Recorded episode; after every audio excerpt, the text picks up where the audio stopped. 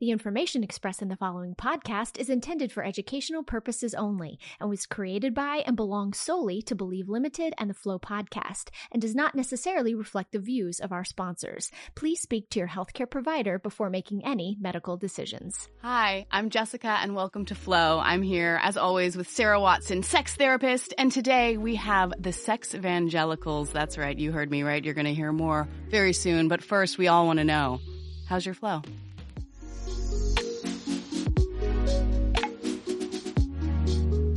It's like really slow music, but we like to dance like it's like a Welcome once again to Flow. We start off Flow with a little check in to normalize the reality of menstruation. We're just going to let you know how we're all flowing, starting with Sarah. I have no idea what's happening. Usually I know, but I don't know. what do you mean? You don't because. I, I just I don't know. I went to the the gynecologist today. I'll tell you that that was a del- delight this morning. I love her. I just went back to my old doc and she like gave me a hug. So it was a great day with me and my vulva. Oh, so that's I think I'm like I think I'm luteal, but you know it's, I've been traveling and stuff, so I don't know what's going on. How interesting you? travel. Yeah. Travel does disrupt the normal flow we find collectively. Yes. Everyone's nodding for those listeners. For those of Mhm. us who menstruate are nodding. Travel changes things. yes, Being in one place changes things. I've been on this show continually luteal. This is the first time I think I'm follicular. So I know there's a slight difference. I can Mhm. like reach a higher register with my voice. I don't know. I feel like hormonally a little bit more up, up and up. I love Yeah. that. And Julia, how are you flowing? Well, my breasts are throbbing and I'm ovulating. All right. Wow, telltale sign. Yes, Yes. I made the mistake of going to a spin class with a sports bra that wasn't tight enough. And Oh, spin no. isn't even as um high impact as running, but even the ups and the downs was quite uncomfortable. And I thought to Mm. myself, well, you're definitely ovulating and rookie mistake. You got to wear the tight supportive ones when you're ovulating. I say all the time, like That's true. That's true. right, but definitely during ovulation. But even like any kind of thing, oh, just keep them. Just I don't want them moving around when I'm exercising. Right, right. And a little Yeah. bit more fatigued than typical, a little Mhm. crampy. So Mm. Uh, I don't like to take it easy, but uh, I have needed to ramp down some things over the past couple days. Now, you said throbbing as opposed to tenderness, and just because listeners always like to dissect symptoms, can you describe the difference? Like, is it tender versus a throb? I would say when I menstruate, it is more tender. When Mm-hmm. I ovulate, it feels like a pulsating almost Mm. and like a heaviness more than Mm. a sensitivity. But like the heaviness feels like a bruise. Ooh. I, Yeah, that makes sense. That makes sense completely. Mhm. What a lovely articulation of the experience of menstruation. And just like the Mhm. experience of menstruation, the experience of sex is not often talked about. But luckily, today on Flow, we're going to talk about the sex education the church didn't want you to have. But first, we're going to take this quick break. This ad is brought to you by Vonvendi, Von Willebrand Factor Recombinant. Hi, my name is Nicole. I didn't always feel empowered to speak up for myself or ask for the care and support I needed. Becoming part of a community and hearing other people's experiences helped to change my perspective. That's why my deciding factor is making my voice heard. To hear my story and access other helpful resources, drop by Vonvendi, that's V-O-N-V-E-N-D-I dot com slash patient dash stories. Welcome back. Here we go. Today, you have Jessica, Sarah, your Flow hosts, and we have Julia and Jeremiah, Boston based Sexvangelicals. Find them online. That's S E X V A N G E L I C A L S. They offer resources online, including how to prepare to leave a fundamentalist community. We four have been talking about making this conversation happen now for months. We are so excited to be sitting down with you. Thanks again for flowing with us today, Julia Yes. and Jeremiah. Yay. Thank you. Glad This is be here. exciting. And Jeremiah, just so we can hear your voice a little bit more on the podcast too. Can you tell us what your thoughts are on jumping on a menstrual podcast? Yeah, so so it's funny. I had a meeting today uh, for a conference that I'm working on, and uh, one of four people, the other three people all menstruate. And I was just checking in, and I was saying, uh, you, you, know, I'm on this podcast later today, and I've been like, doing some research on the uh, intersection of uh, religion and religious history and menstruation. And I told them, you know, I might drop like one or two just like random facts, uh, but but mainly like I'm going to sit back, shut up, and like let uh, women talk about the process of menstruation or, or, people who are menstruating talk about the process of menstruation because men talk way too much about that and don't know what the hell's going on. And one of the people said, actually, Jeremiah, I'd encourage you strongly not to do that mm. uh, because we need more men talking about menstrual health. We need more men talking about and understanding the process of menstruation. Uh, so that was that was encouraging. Uh, yes, yeah. Thankful for thankful for that conversation. And Julia, you've re- reinforced that idea in uh, prepping for this podcast as well. So I really appreciate when either men or people who don't menstruate uh, engage conversations about menstruation in a really matter of fact kind of way or elicit dialogue about it. I I think that's a feminist move. Yes. Agreed. Yes. Yes, it's very powerful. Yes. Mm-hmm. Yeah, you're here on purpose, Jeremiah. We want you to be part of this convo for sure, Great. particularly yes. as you you too, Jeremiah and Julia, your expertise in understanding and dissecting, um, departing from what the church might have to say about sex education and finding your own path to do the work you do now. The way it relates to menstruation is that, of course, there is a relational component to menstrual health. And often relationships where we might be sharing intimate details of our menstrual health are with those we might be having sex with. Mm-hmm. Um, and so we also want to keep in mind extreme menstruation. We're talking mm-hmm. about not just the regular flow, but when things are more intense. So that's my preamble. Now, you two, Jer- Julia and Jeremiah, are in a relationship. How did you two first foster the space to talk about menstrual health with each other? Despite growing up in a context in which menstruation was not a topic on the table anywhere, very taboo, I have generally speaking, been pretty comfortable talking about menstrual health.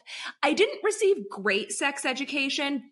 I, I received terrible sex education. that being said, my mom is a retired labor and delivery nurse. So at the very least, I got anatomically correct information and my mom was decently open in talking about her menstrual health and what was happening. So not necessarily in the whole family system, but between my mom and I, there was an openness and I I feel pretty comfortable talking with partners or friends about menstrual health in general. I know that's not true for many people. I know that anxiety and vulnerability around this is quite high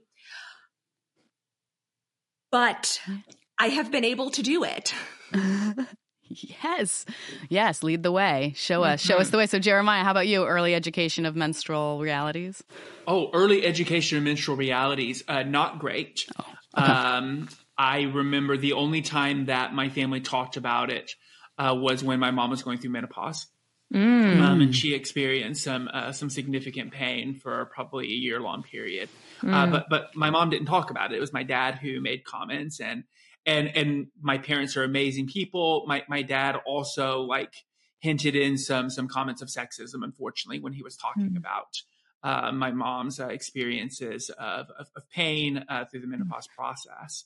Mm. So so I didn't get a lot of information uh, about uh, much sexual, uh, sexually related, really until about five or six years ago when I actually started studying to become a sex therapist. Uh, in regards to the question you asked Julia, like how do we talk about this in a relationship? I don't know, Julia, that we create intentional space to talk about uh, to talk about menstrual health. But I think Julia, you do a really good job at just telling me like what's going on in your body.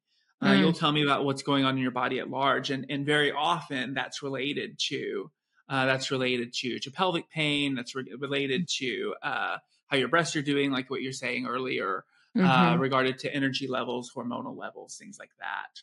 Uh, but I'd like to get into a space and a relationship where I'm the one that initiates those conversations, as as as well as you initiating that information with me. So Yes. The only caveat I would say is that I think we have intentional conversations about our bodies and Right. sexuality. So we don't necessarily have conversations about menstruation specifically, Specifically, yeah. but I appreciate that part of the normalization and part, well, part of the destigmatizing of menstrual health is normalizing it. Right. And although menstrual symptoms are different than what your body is experiencing, when we can take menstruation off the taboo shelf Yeah. and include it into conversations about our bodies in general, uh, then it doesn't become as scary or, ugh, like I said, taboo.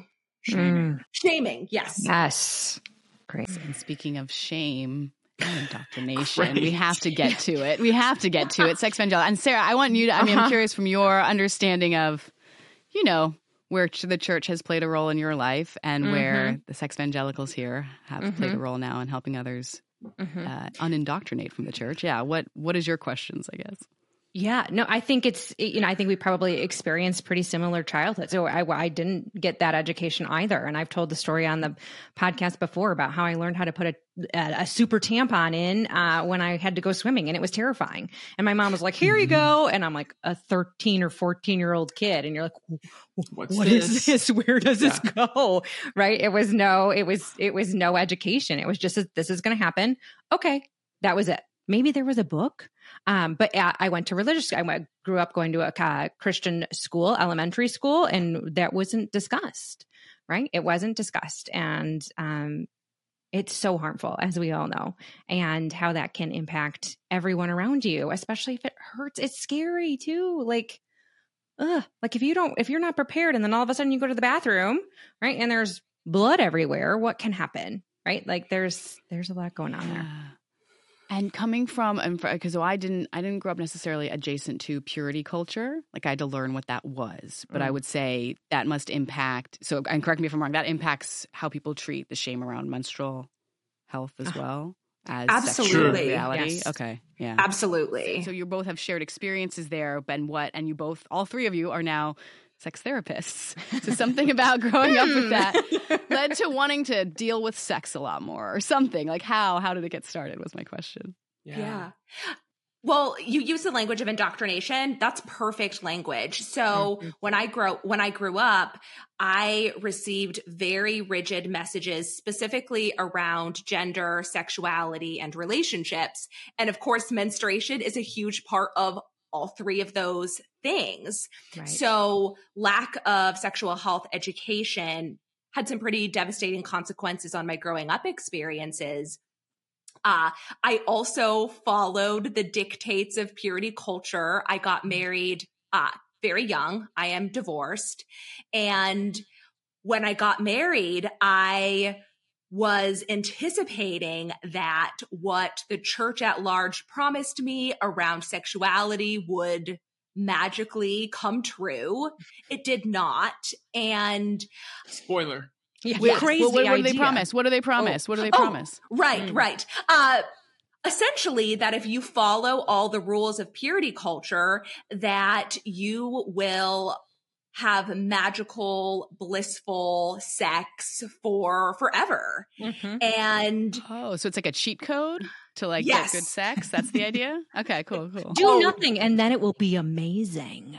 yes, Cool. It seems like practice would help, but I get okay. Sure, sure, sure. right. And I, I didn't consider this double bind until several years later in sex therapy myself as a client. But there's also this messaging that as a woman, you are less sexual. So I received this mixed message that purity culture was the cheat code to like, honeymoon sex and then the rest of your life as the best ever.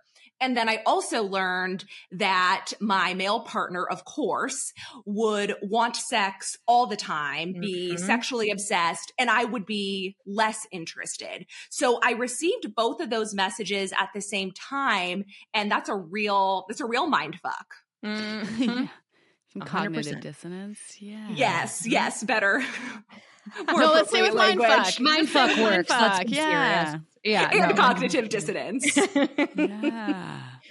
And I've been a client in sex therapy. So each person, each couple has a different story, but that gives me a huge degree of empathy because I know what it's like to walk into a room with a sex therapist, especially coming from a religious background Mm-hmm. and not only having shame around sexuality in general, but having shame around my religious background that I didn't choose and wondering mm. how is this sex therapist who is probably having the best sex life ever going to think about me and my lack of sex education and the terrible anxiety and distress I was having about sex. So mm. whenever I have a new client and just in practice in general, I always remember that like vulnerable moment of walking into a room with a stranger to to talk about sex, which is to go full circle, just not discussed along with menstruation in religious com- in the religious communities um, that uh,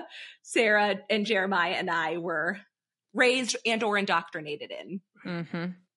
Right. Yeah. And, and, and Julia, you got much more actual negative kind of fear mongering sex, sex sex education than I did, both both as a woman, um, and then also the specific denomination that you were a part of. My specific uh, background had a hell of a lot to say about gender and, and the performance of gender roles, which maybe we can get into later, but was actually pretty silent about the process of sex. So, whereas Julia, you were receiving a lot of the uh, information about uh, what, we, what we referred to on the podcast as the, the deadly sexual sins according to the church. Don't have sex before you get married. Uh, don't be gay. Those types of things. Like a lot of that was was silent. Uh, body, sexuality, just just just not mentioned at all. And and I grew up in the public schools uh, in in Texas.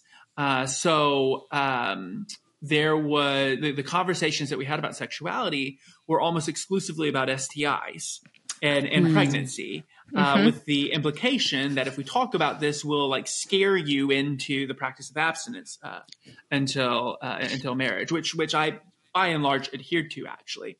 So um, so one of the things that's important for me then is as as someone who like loves reading, someone who get loves like learning about the world. There's this whole like gap of of information over the first you know 30 to 35 years of my life uh, that like just no one ever talked to me about.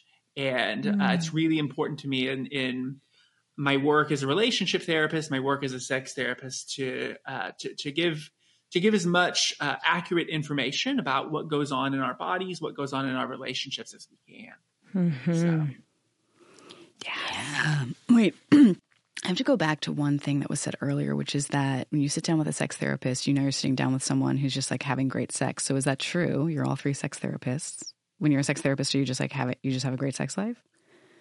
It ebbs not- and not flows. Yeah. Not necessarily. yeah, no. Yeah, depends on what's Okay, happening, okay. right? Just like everybody else. We just have extra knowledge that the general Yeah. public doesn't. I mean, you go for it, Right. you guys. Tell me what you think. I would Yeah. say that, like, Julia, you and I have a good sex life, but it's not because we're sex therapists. Right. Right. It's because Mm, you and I are intentional about talking about sexuality, talking about what we like with each other, talking about what we want, um, talking a little bit about our, our, our dynamic. Uh, but but but even then, like like there's growth areas. I, I imagine that the way that we will be talking about sex and sexuality in the next three years, five years will be like infinitely more helpful and effective than than what we're doing now. Yeah. So. Mm. Yeah. Mm. I think I think my yeah our, our sex my I've been with my partner for 21 years. And so our sex life absolutely changed because I was more open and able to communicate effectively while I was learning and understanding my own body. Um but just like everybody else we have stressors and concerns and de- low desire can creep in there. And as everyone knows on our podcast I have we have a tiny person and that energy just it can get sucked up real quick and I just want to go to sleep.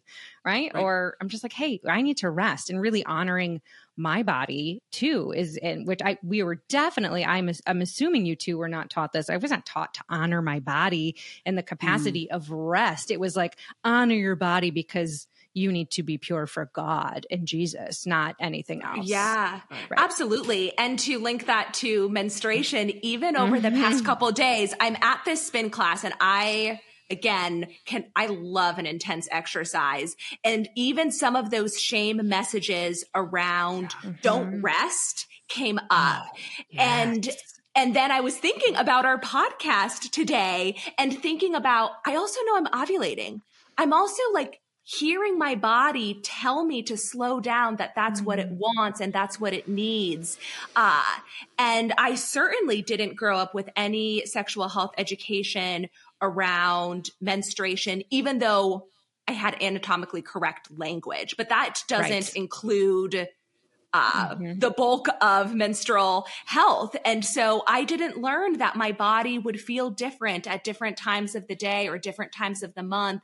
And then that would dictate, mm-hmm. uh, different things as an individual. And then if you're in any kind of partnership structure, different things sexually, different things mm-hmm. emotionally, different things conversationally, et cetera, et cetera. Mm-hmm. I, I, I would say the only thing I learned, uh, just kind of coming from that, was that we could blame PMS, right, for our mood shift, yeah. but that was it. It wasn't, hey, listen mm. to your mm. body and what it needs. It's, oh, I'm being bitchy because I'm PMSing, and it was an excuse versus an understanding. Well, and Sarah, men also use PMS as a way to dismiss yes. women in this all the time misogynist, sexist mm-hmm. kind of way. Yes. Yeah. And what's interesting is I I know that this is something that you had mentioned in a question later, but I think that there's been this overcompensation in some ways in the sense that uh, PMS symptoms have been so weaponized in sexist and misogynist ways that sometimes folks are less able or willing to say, actually, I am experiencing this hormonal shift and that is causing me to feel different emotions. That is causing me to have uh, a bodily physiological response. And so I wish that there were a way to uh, talk about PMS symptoms or just menstruation in general without mm-hmm. weaponizing that uh, in the same way that it typically has been historically. Yeah. Mm-hmm. Absolutely. Yeah, the round of Agreed. applause enter mm-hmm. here. Mm-hmm. We mm-hmm. do that sometimes. We'll just have that entered here. That. Mm-hmm. mm-hmm. I'm sure that was maybe related to how is it problematic that the church sees periods as shameful or period pain or in general something to do with that. And, and could we speak a little bit more of that as someone who did not grow up in the church? I we've yeah. talked a little bit about what is taught, but what what is problematic about what is taught? What is it teaching young menstruators that we want to that you your work is fixing, if you yeah. will? That your pain doesn't matter or it doesn't exist. And those are right. two different things. They co, um, there's a Venn diagram, um, in which they overlap, but also your pain not mattering or your pain not existing are also different. And by not talking about sexuality, by not discussing menstrual health, uh, in correct ways, that's what we communicate to menstruators mm-hmm. of of any of any age. Right, because when we look at like church history, for instance, there is a lot of precedence around talking about menstruation and menstruating women and the process of kind of exiling uh, mm-hmm. menstruating women in particular mm-hmm. ways in the name of uh, Jessica to, to, use what you said in the name of quote purity. Mm-hmm. Um, and in the past, in the ancient world, that was maybe connected a little bit more with with with sanitation, with public health. But but now in the 21st century and over the last four, five, six centuries, like like that's not an excuse anymore. Uh, we right. have public health, we have sanitation services to to uh, to navigate that. So um so so I would say that the the the Christian writers and, and we study American evangelicalism and and Pentecostal um, histories. Um, there's actually nothing that is said about uh, about pain, about menstrual pain, about pelvic mm. pain. Mm. Um, it's it's pretty exclusive to the the um, the historical practices of, of excluding uh, women uh, during their uh, during their periods. Uh, mm-hmm. So, so, even going back to like Levitical law, Leviticus 15, mm-hmm. Talking about uh, women who are menstruating uh, are to are are to go through this purification process, which later down the line in the Talmud, thousand years later, involves like being excluded from the community.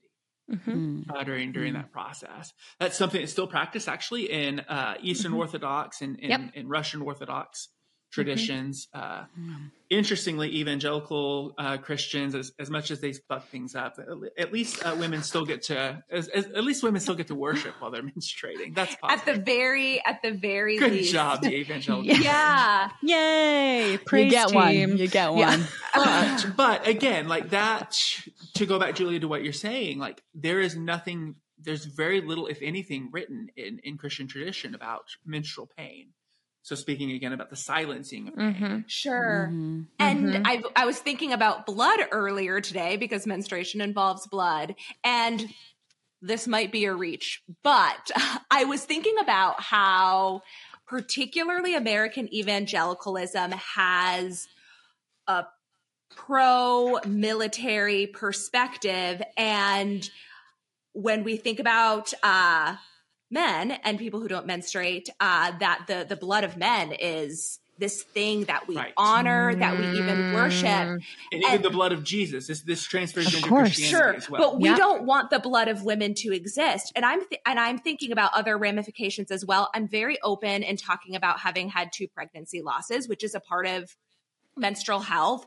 And there's a lot of blood. And I remember when I had um when I had my first pregnancy loss, um what I knew about pregnancy losses was that you bleed. Uh, I didn't know that you bleed a hell of a lot.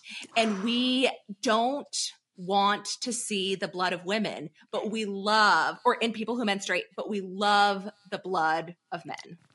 Ooh. Mm. and and and the language that we put around the blood of men uh, that it, that it's sacrificial uh, that, Right. these, that these men like fought for for what they stand for. Yeah, like like, like the, the the meaning the narrative is is 180 degrees different uh, from from the language given around menstrual blood. Yes. And this is a less this is a less painful example, but I still think has some interesting cultural implications.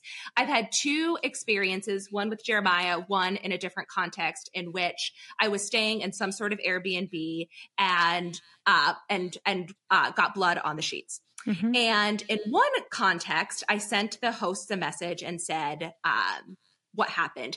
And thinking about extreme menstruation, this was after um, a copper IUD was implanted, and there's a lot of blood, a lot of blood. So much Um, blood. There's so much blood. Yeah. I mean, it looked like a murder scene. It was, it Yeah. was, it was bad. Um, and I'm like, oh no, the hosts are going to think I killed someone. That's probably what's going to happen. I like need to make sure they know a murder didn't happen. So I sent them a message and they had a lovely response and they said, oh, you don't know, owe us anything. We have to replace sheets for all different kinds of reasons. And I thought that was such a lovely response. And then at a different context, Mm. Jeremiah and I went to an Airbnb. A much smaller degree of blood was on the sheets. maybe Um, maybe an inch radius I think due to menstruation, maybe. but I'm not sure. Blood happens for a lot of reasons. Right. And uh, the host asked for $300 of reimbursement. And if I am ever in the hospitality con like um business, if if Jeremiah and I ever do a retreat center, which we've talked about, I will have the strong value that I would never charge a person, especially a person menstruating, uh, for blood on the sheets because we bleed and sometimes we bleed a lot. And Mhm. I, I I don't think that we should punish menstruating people or pregnant people or people who are bleeding for any reason. You don't ask people not to sweat on sheets. Right. that. 'Cause Right. Naturally occurring Right. blood, naturally occurring blood is flowing. It's not a unnatural as the male blood examples from war. It's naturally hmm. occurring blood that might happen, like dirt on the ground. Yeah.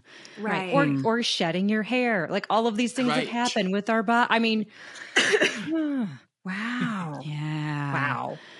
Hmm. Wow. Well, um, Julie, would you be open to? I just want to because our listeners were always about diving into the extreme symptom aspects. The when you said it's a hell of a lot of a blood with pregnancy loss versus, for example, the time in the sheets, different time, but hell of a lot of Mm. blood. How much can we just quantifying or like Oh. visualizing or an amount of time that you were bleeding? Yeah. So thinking about pregnancy loss, um, you receive uh, from from the hospital if you can, um, like medical grade, um, like um, they're not maxi pads, but they're essentially like a Mm. medical grade maxi pad. Um, and you, at least I, and many people do, um, you might bleed through one every one or two hours uh, for a long period of time. Uh, and, and, those, yes. Mm-hmm. And, wow. uh, and the hospital version of the maxi pads can hold quite a bit of, quite a bit of blood.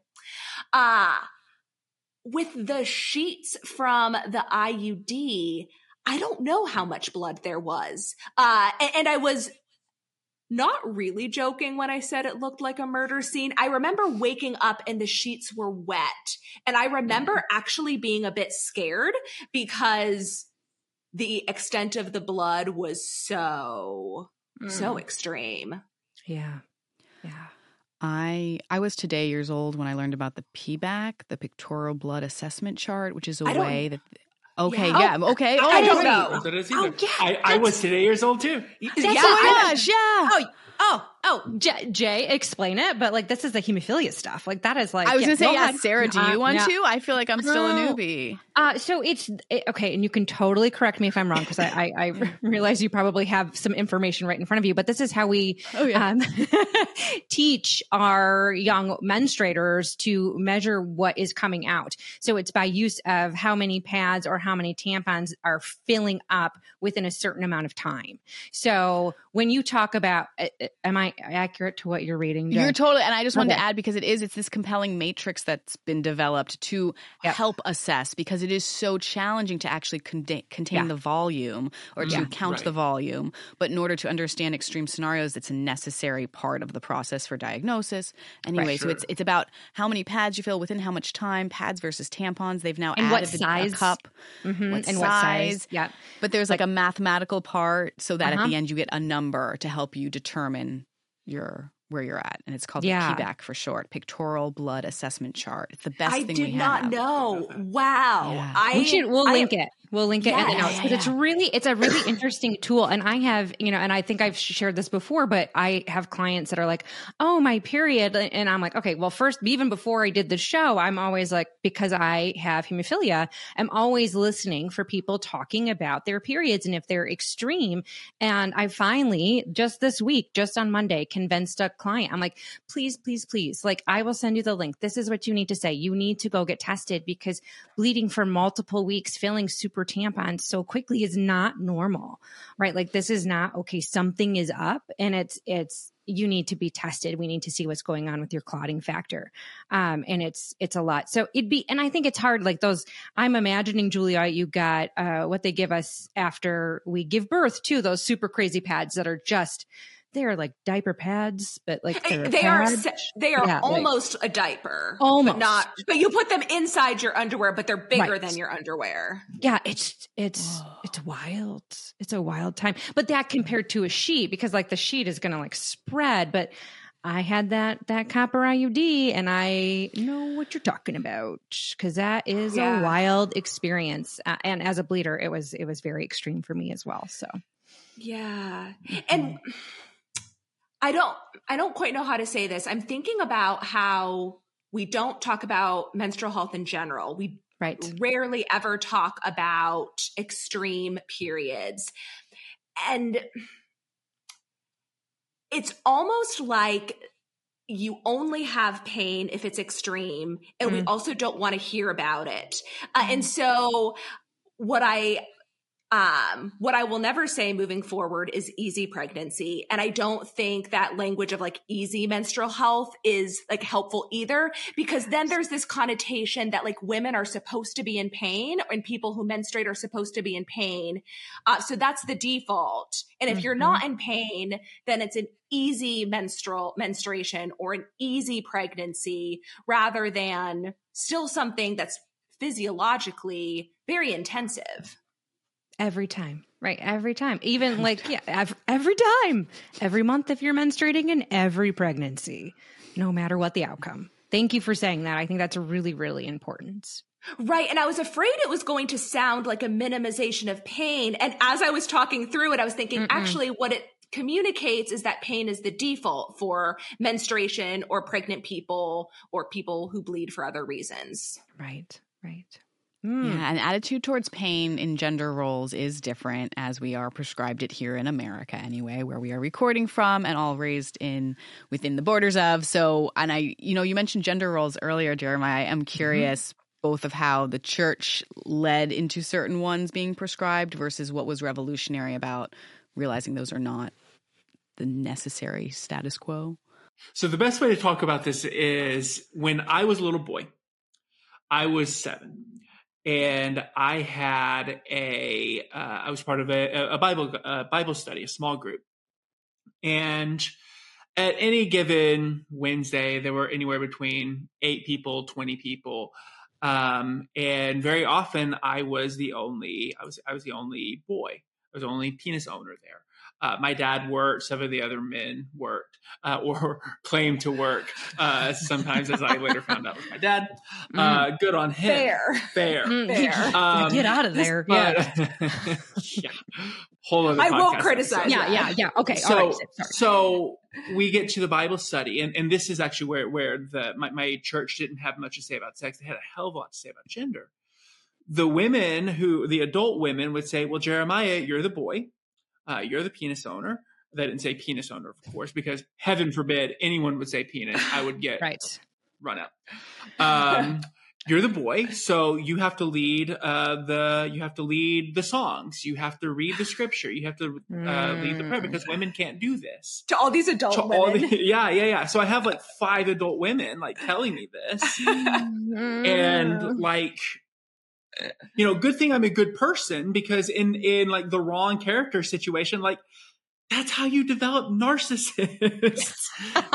is that you yeah is that Yep. you empower these uh the in this case these boys you don't give them consequences you tell them Mhm. people will like bow down to you essentially and then you start believing it Mhm. um so so that's kind of the extreme example of how like gender roles got played out the expectation that uh that, that boys that men are that they lead things that they run things that women play passive roles um and that carried all the way over uh, through church leadership into what Julia, you and I study now, in, in- into sex.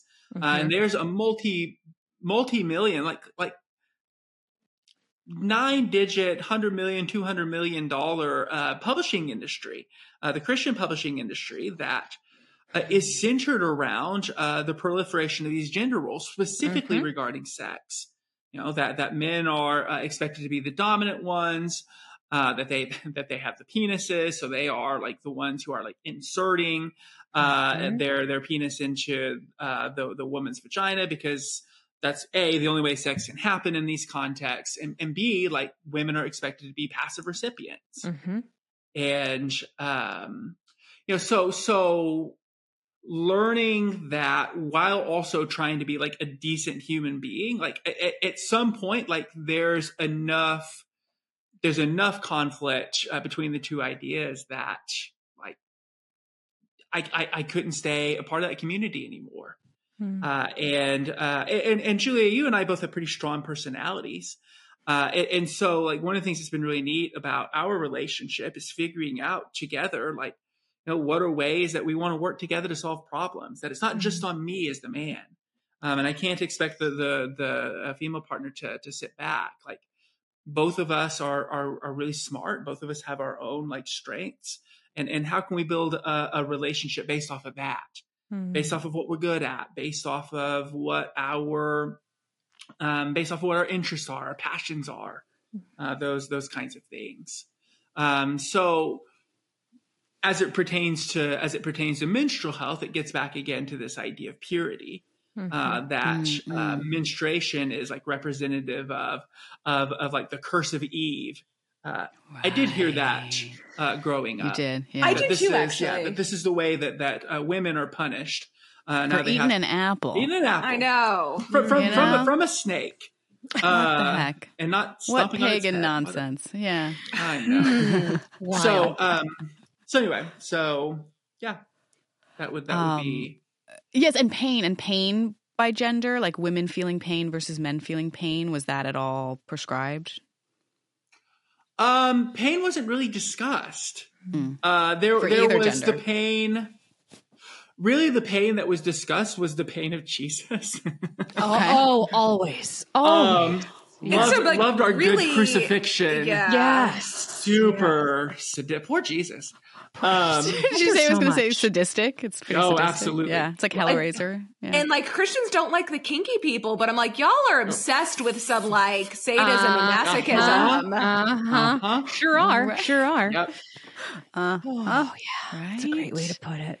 I like it. Yeah, the blood. You were talking about the blood of Jesus, and it's so funny because it should be like the blood of Mary, who had like a magical baby or And- something. and- and The there are blood of Mary, definitely- the menstrual blood. Yeah. And there Right. are cults that are, or there are little, prac- I said cults. Um, let me try that again. There are small groups of people who, um, of women who have tried to reclaim uh, periods uh, by by venerating Mary Magdalene.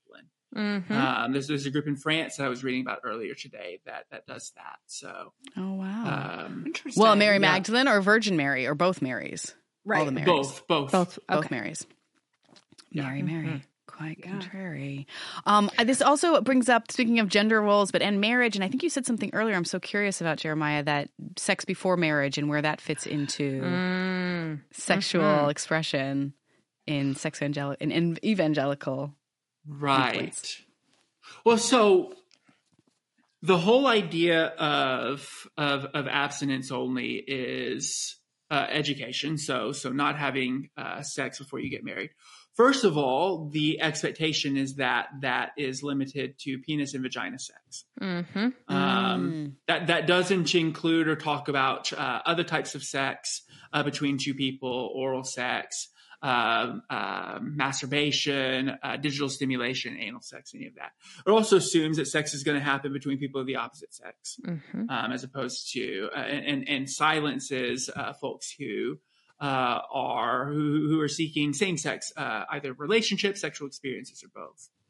Um, and one of the things that happens when you stop talking about something, or when there are mandates about not talking about things, uh, one, when you stop talking about sex, there's a whole bunch of other things that you don't end up talking about too. Uh, and that includes, but is not limited to menstrual health. Mm-hmm. Uh, includes, but not limited to pain, uh, to uh, to able-bodiedness, disabilities, things like that. The second thing is that the more that you put limits around sex and sexuality, the more people are going to like explore it. The more that actually creates eroticism. The more that Mhm. creates desire. Um, Mm. you know, we, we we we find this like American history, like this is the whole purpose of the Prohibition period, um, and and and, the, and the creation and development of moonshine. Right, something similar happens with sex and sexuality.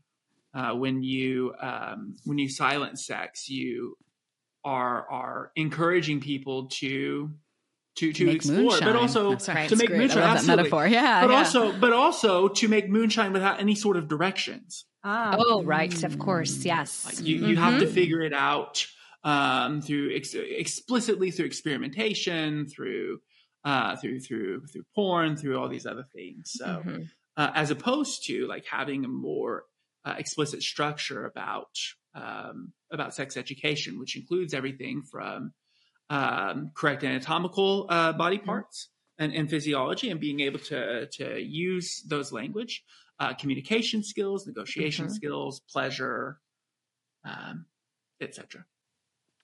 Mhm. Yes, but so and so in evangelical present day or in Pentecostal, is that the right denomination that is that you two are with? That is what is prescribed as the attitude towards sex before marriage. Um, the Don't do don't it. do it. Yeah. Don't there, do it. There, there are there are um, eternal consequences for people who do it. That that sexual sins are seen as sins quote are seen as the most severe.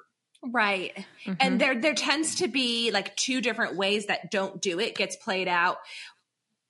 Multiple ways, but two dominant ways. One being you do everything except penetration because sex equals penetration. Mhm. So, you know, just everything else on the table, but you're a good virgin if you don't. Or if you're like me, you grew up with this like hierarchy and competition around purity. So the women in my community who Mhm. were like most revered were the ones who were saving their first kiss until marriage, or Yep. like the progr- the progressive ones who would be like, well, that doesn't seem like a great idea. So I'm just going to wait till I get engaged. And that's like very progressive of me. Um, so there's either the like everything but or like a competition, of course, among women and women because only two genders in the church, the competition around women being like the purest that you can be. Wow. Julia, would you say that that while you were in it, you recognized the competition? Because I am I am thinking back and know of an adult who waited until the altar for her first kiss. And yeah, but I don't think that they would have used that language that it was a competition of purity. I think it was like I, now, I mean obviously you're outside of it, you understand it now in such a different a different different capacity, but I love that I you know that language because that's what it is. It is a competition. But I am not mm-hmm. sure. Like I'm thinking back to these people and the relationships I had. I was there. I saw it. I watched it go yeah. down at this wedding. Um but yeah, what do you think about that? Yes and no. I also grew up in a very insular community. I wasn't okay. technically homeschooled, but I was essentially homeschooled. And the the reason that this relates is because I had only two other uh, girls in my grade and then women. And uh, we were the golden three. And I was acutely aware of how the three of us were pitted against each other. Mm. And so in that sense, I was somewhat aware of the ways that evangelical communities you know, reinforce patriarchy by pitting women against each other. In mm-hmm. terms of sexuality, I was somewhat aware, but it wasn't until leaving that I saw the extremeness of the purity competition. Mm-hmm. Makes sense. Mm. Makes sense. Oof. Yeah, wild. I do. I sort of dropped into you playing that character who waited till engagement, like is very proud of herself, Julia. Oh yeah, sure. watch a whole mm-hmm. conversation of you playing all those characters. Yes, what and a I, world. I I wasn't. I I at one point was going to be that person. I wasn't, but I still was.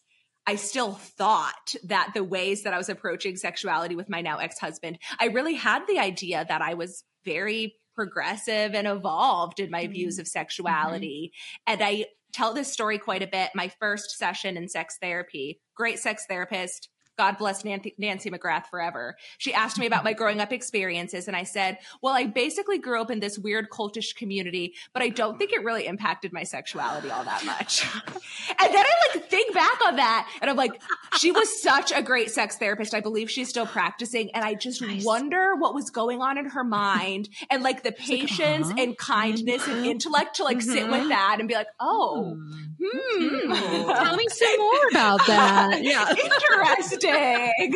what does that mean to you? Yeah, I can see all of those questions. But here I am in oh sex God. therapy, like deeply distressed about my sexuality, but I don't think it's about my growing no. up experience. Nope.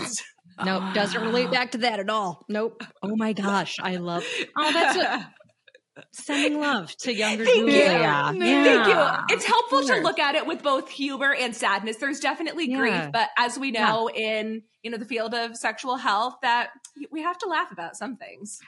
I mean, if we don't. Sex is funny. Time. Sex is very funny. Is funny. But yeah. back, back to what what cracked you open, Julia? Or what what shifted it? If you said you were kind of in it, was there something, or is there a catalyst, mm. or was it a mm. slow build?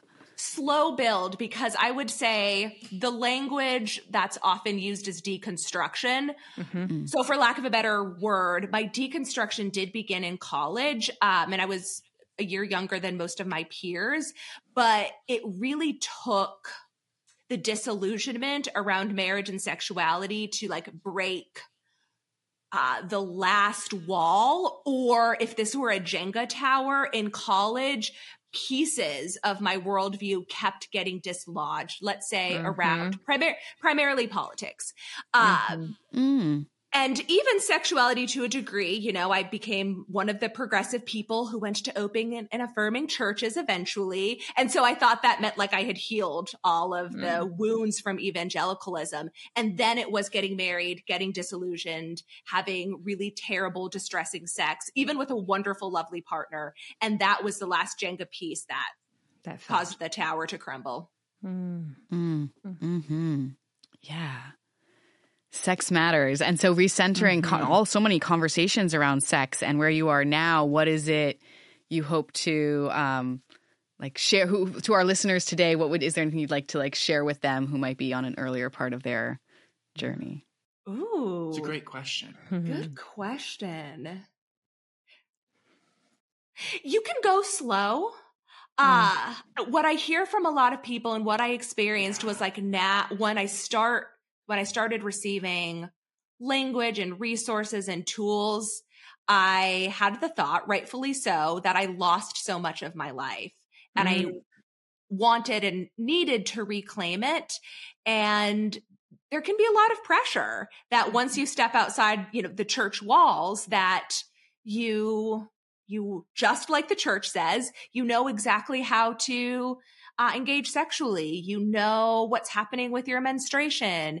Uh, you know all these things, and you've got to experience them right away. And it takes a lot of time, and that's okay. Mhm. And I would add, particularly for listeners who are uh, religious, who are involved in some sort of religious community, that talking about sex, and especially talking about comprehensive sex education, um, so talking about Mhm. consent, talking about uh, honesty, like like really paying attention to what it is that you need, being able to communicate that. Uh, talking about mutual pleasure and moving out. We haven't even talked uh, so far about the idea that um, you know religious uh, sexual experiences have been almost exclusively about reproduction. Yep. Um, and so, like moving out of that idea, hey, that that sex is pleasurable. Mm. That that conversation inherently is going to move you forward in some capacity in the deconstruction. Uh, in in try it again. That that conversation will move you forward and and really impact your relationship with religion in some sort of a way. And so, um, so I would echo Julia what you're saying about uh, going slow, taking your time. That there's a lot of things that that there, there's a lot of layers uh, to the onion that will be pulled back, and sometimes that's uncomfortable. Mhm. Sometimes you'll be in spaces. I've had my experiences with this. I know you have too. About like, how the hell did I miss this? Yeah. Uh, Mm. but but but be kind to yourself. Uh, it's it's not your fault that you didn't pick up this information no, right. um, about about sex, about bodies, about menstruation, and um, yeah, to to be kind to yourself, be gentle with yourself during the process. Mhm. Yeah. May I add one more thought that's more specific about menstruation? Please. Um, so especially in the sex therapy world, there it, are some new trends towards language around divine masculine and divine feminine, which is essentially a repurposing of Christian language, but with like this new age progressive thing. And and then I see within the divine masculine and the divine feminine this like glamorization of menstrual health and Mm. that you you know you put on your white dress and you dance around in a field and like you are empowered and like you are bleeding but it is like god and and just like hold Mhm. on to that divine feminine and the other thing that i would add is like you don't need to feel empowered on your period. If you do, then that's great. Good for you. But the repackaging of the divine masculine and feminine, and then the implication that both glamorizes and sanitizes your menstruation is Mm. pretty damaging. And so, you know, like curl up in bed and like eat your ice cream. Like that's Yeah. fine. And Yes. enjoy like- it. And like, and then like, yeah, and be like, well, it sucks, but like, I'm at least Enjoy going to like cream, get the ice cream. Yeah. Yeah. and the chocolate. Yeah. So you don't need to be empowered on your period. I would say that would be the one thing I would add more specifically to menstruation. Yeah. And no need to important, fight through it. We talk about that all the time. Like we're not going to fight through it. Like just chill the fuck out. Like eat the ice cream. Yeah. I like yeah, that. eat the ice Re- cream. eat the ice cream. Yeah.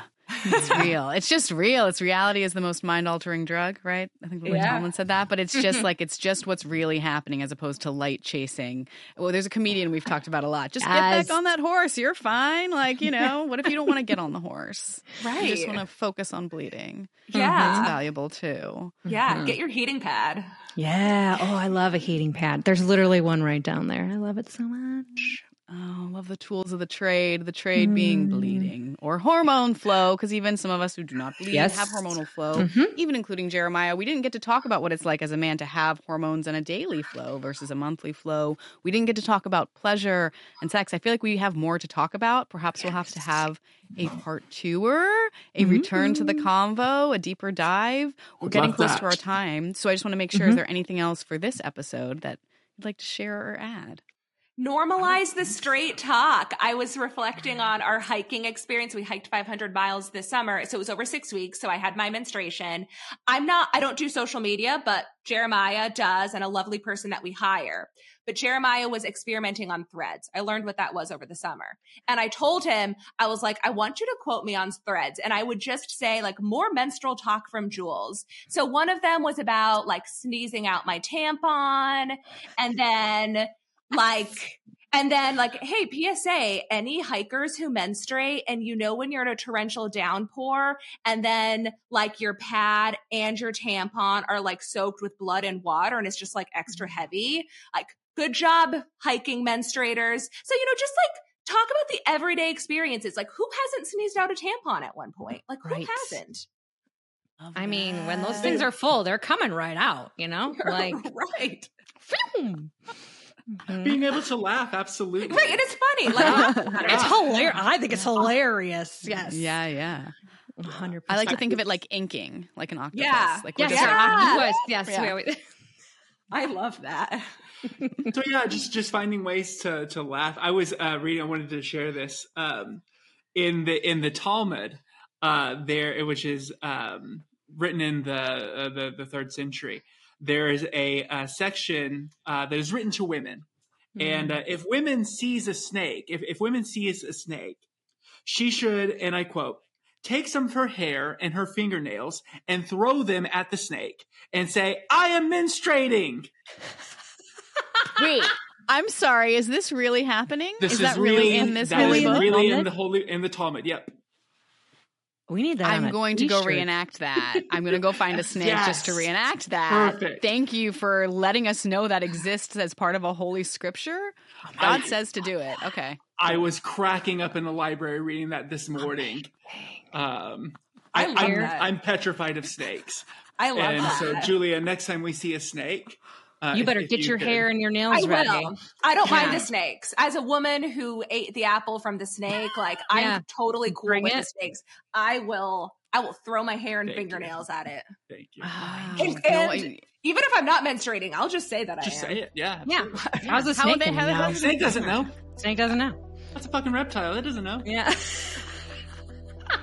Oh my god. Um, thank you for that. I really want that on a Yeah. shirt. Yeah.